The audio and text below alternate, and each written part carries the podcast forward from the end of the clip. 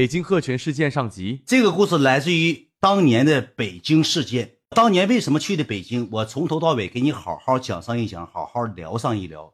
为什么去的北京呢？因为我的好兄弟崔子谦在北京生活。我那个年那年代，我快 KS 拥有三十万粉丝的基数，我大大小小搁七台河算是半拉网红了。我寻我提了个 KS 号，提了个网络账号，我上那头上北京，我找崔子谦。我上他那头，因为崔以前毕竟他一百多万粉丝，我去了之后，我们在一块拍段子，我毕竟能上。完了，我这么的，我就来到了当时吧，有两个兄弟在北京，一个是一个叫崔子谦，一个叫赵金亮。我最开始投奔的是赵金亮，我到赵金亮家，别的没干，我吃了一个礼拜沙县小吃，给我吃爆炸。只要一出去吃饭就是沙县，一出去吃饭就是沙县，行走的工具就基本上除了电动车就是平衡车，没有什么正常交通工具。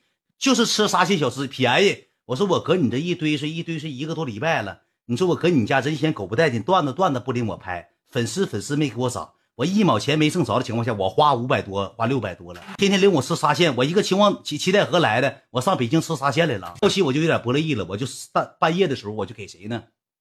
我给这个崔子谦，我就发这个发这个微信，我说谦儿，我说我能不能上你那住两天？他说那你就来呗，他俩搁一个小区住。他说：“那你就来呗。”我说：“我去，你能不能领我玩？到时候咱俩一起涨点粉说你带着我玩这个互联网，涨点粉咱哥们，我挣钱了，我不能差你事儿，因为我搁东北来的，你们都上北京发展了，我自己在东北，没有人跟我拍段。刘多那时候也走了，没人给我拍段子了。能不能上你那再住两天，然后咱俩拍拍段子？”他说：“你放心吧，咱都老哥们，你以前对我挺好，对我不薄，你上我这你放心。”我说：“听说你总出去玩，但是你一出去玩了之后，你一宿宿不着家，我自己在你那屋住，你不怕丢东西啥的？”咱说话糙理不糙，我跟你那住犯不上啊！你自己走。他说你来吧，你到哪儿我都领你去。当时说完这句话，我心老暖了。你要这么唠嗑的情况下，那太行了。我上崔以前那住去了，我提了大包小鼓，我还跟崔，我还跟赵振亮说呢。我说我不搁这了，我说我走了。他说你干啥去？我说我回东北了。我没说我跟崔以前在一块我就上崔以前家了。刚到他家，他家造的像猪窝似的，我别的没干，我给他家收拾两个多小时屋子。我作为一个老爷们儿，我作为一个比他大岁数当哥哥的，我给人收拾的屋子。破鞋拉袜子，我全给他洗的，给他刷的。我寻思来咱来人家了，咱必须得表态。毕竟人是《变形记》出来的主人公，来这儿了，指定有权威。搁这一左一右，领我出去玩也有面子。就这么的，搁他家住了两天，也拍了几个段子，大概段子的点击率大概是五六万播放量，没怎么上热门。我一瞅也不怎么讲究。感谢问道万里啊，感谢万里大哥送的这个花。我说这也不屌费呀。有一天吧，晚上一个女的给他打的电话，你来呗，他们都带对象，你来你装我对象。崔以前都不知道那女的长啥样，就是一个网友给发的语音，朋友圈都没有照片。你来呗，你装我对象，然后呃大 party，说是大我那那时候哪参加过 party 呀？我吃顿席都敢过年了。当时我就想去，崔以前就搁屋跟我说了，兄弟不是说我不领你，你说我去了，也不是说这小姑娘过生日，这小姑娘她朋友过生日，我再领个人去，有点不地道。我说兄弟，当时我苦苦哀求，我说兄弟。我说你这么整的情况下，我又搁家待着。我搁家待两天了。前两天你去这个别地方玩，我没跟你去，跟小姑娘出去玩，我没去。我说这回去你就带我去呗，你领我那行吧，我领你去吧。你跟我去，你到时候你别吱声，你别说话，我也不认识，都不熟。咱这么的去了之后呢，你尽量少说话，你少动筷，你尽量少吃那些东西。我说那咱俩先吃点饭，你给我整点沙县，整点面吃也行。咱俩别空爪子饿瘪肚子去呀，犯不上啊。他说啥？自己去呗，人过生日等着急。我俩驱车的一百四五十块钱打的那种滴滴啊，去了北京工体有个叫十三酒吧，旁边有一个半地下的一个 KTV，一个半地下 KTV，那个厂子是属于什么厂？属于男模厂。确实是有一个小姑娘过生日，这小姑娘当搁北京当地，呃，怎么说呢？挺权威。去的朋友应该大概都都是十九岁到二十四岁中间，没有岁数大的。我那个时候好像二十四四五岁，我也跟他们班了班，他们岁数都比我小。去了之后。刚到那之后呢，呃，搁先搁那工体那集合，他们有的进去，有没进去。然后呢，有个女的出来接崔以前，这个女的长得像什么呢？呃，小个不怎么太高，长得霸丑。欢迎零八啊，长得霸丑霸丑的。我我当时我还寻思呢，我说不能是这个女的，是给崔以前叫过来当对象吧？我说不能是这个女的吧？我还想呢，这个女的出来接的崔以前。当我跟崔以前见到她面的时候，这女的穿了一双就韩国特别流行的一个叫小脏脏鞋。这个女，这个鞋脏到什么程程度？脏到招苍蝇。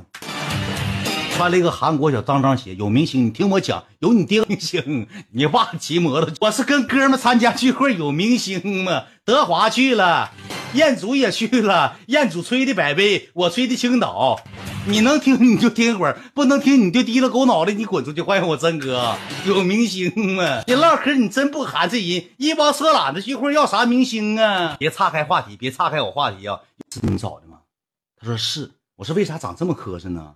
他说我不知道啊，我也没见过呀，是不是有点实力呢？你听我说哥啊，我说我，他说他也不知道，我说进去看看怎么事吧。这女的长老磕碜了，我我不是说白瞎瞎，搁北京的，我没见过长那么磕碜的，就很普通的，不能再普通了。完了进去了，进去之后，除了这女的，还有另一个女的长得磕碜，就是一个大胖子。但这个大胖这个女的，我不吹牛，手上戴两个卡地亚全钻镯子，两个镯子小六十万。一个老胖女，穿一身粉衣服，全是小图案的，戴俩卡地亚镯子，一个一玫瑰金，一个白金的，俩卡地亚镯子，一样的镯子，带俩，那一个镯子好像二三十万，俩镯就五六十万。我一瞅，我察言观色，我一瞅，我先给你形容，进屋是一个啥呢？一个小像那种小复式似的，进屋楼下老大个地方了，能唱歌，布置的什么就是那种布置的那种什么呢？布置的那种就是大概就是那种生日会场。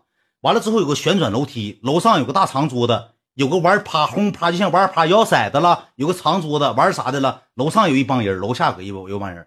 搁楼下的时候呢，我看到两个男的，这俩男的长得就怎么说呢？一瞅就是北京人，唠嗑啥呢？您呢？哎，北京这天也太热。哎，您呢？您呢？干嘛呢？您呢？一瞅就是北京人，俩人唠嗑，两个小伙，精神小伙，穿的一身潮牌，戴的什么大康骷髅头戒指，戴挺多，挺地道，地道本京人。完了，我也没敢跟他吱声。我进去之后呢，过生日那女的呢就过来了迎接。过来之后，先看着崔子谦了。哎，崔子谦，哎，你是崔子谦吗？我看过你《变形记》。这女的也看过崔子谦，当时就有名了。崔子谦搁那，哎，是是是啊，你跟他处对象了？这我俩，这我最好的朋友，你俩在一起了？当时这么问的，崔子谦没吱声。完了之后，当时这女的说句话：“服务员，再给拿一件啤酒。”指的是我。我当时那天我穿的白衬衫去的，因为啥呢？我有格式，我不行。我去了之后，咱不是咱是哈尔滨权威吗？我穿的白衬衫进的屋，我就搁他俩后面，直接他指了一嘴：“那个服务员，你再给拿一件百威。”啊，当时我没吱声。服崔子谦说：“哎，那个这是我朋友。”我看啊啊，不好意思，不好意思啊，给我当成服务员。我挺权威，穿的那个白衬衫去，进屋就开始介绍。上我先上楼上，给介绍。那个这是崔子谦，有那个五六个女的，个个长得都漂亮。有穿女仆的，有穿护士的，呃，就是说那种 party，你知道吧？就是那种 party，整的嘎嘎漂亮。完了之后就搁那块就玩吧，搁楼上嘛，就介绍嘛。最后介绍到我的时候呢，呃，就是一句话概括，呃，这是崔子谦他朋友，呃，这个是变形记的崔子谦，他快手一百多万粉丝。变形记，这个是变形记崔子谦他朋友，这个是变子崔变形记崔子谦他朋友，就基本上介绍我都是略过了。我感觉我挺没面子，咱来北京了，咱地地道道的哈尔滨人到北京，咱没有面子了。后期之后，崔以谦一句话就给我支走了。那个远哥，你上楼下坐着。那个我我们搁楼上玩会儿。楼下一共坐俩男的，挺搁大沙发上坐俩，两俩桌上摆的车钥匙，应该是 GTR 的，不是说奔驰跑车，反正是挺挺好的车。我说我上下面坐着去，你说我自己一个人多没意思。他说你先下去坐去吧，我跟他们玩会儿。崔以谦跟人家搁楼上就摇晃骰子了，我就下楼下了。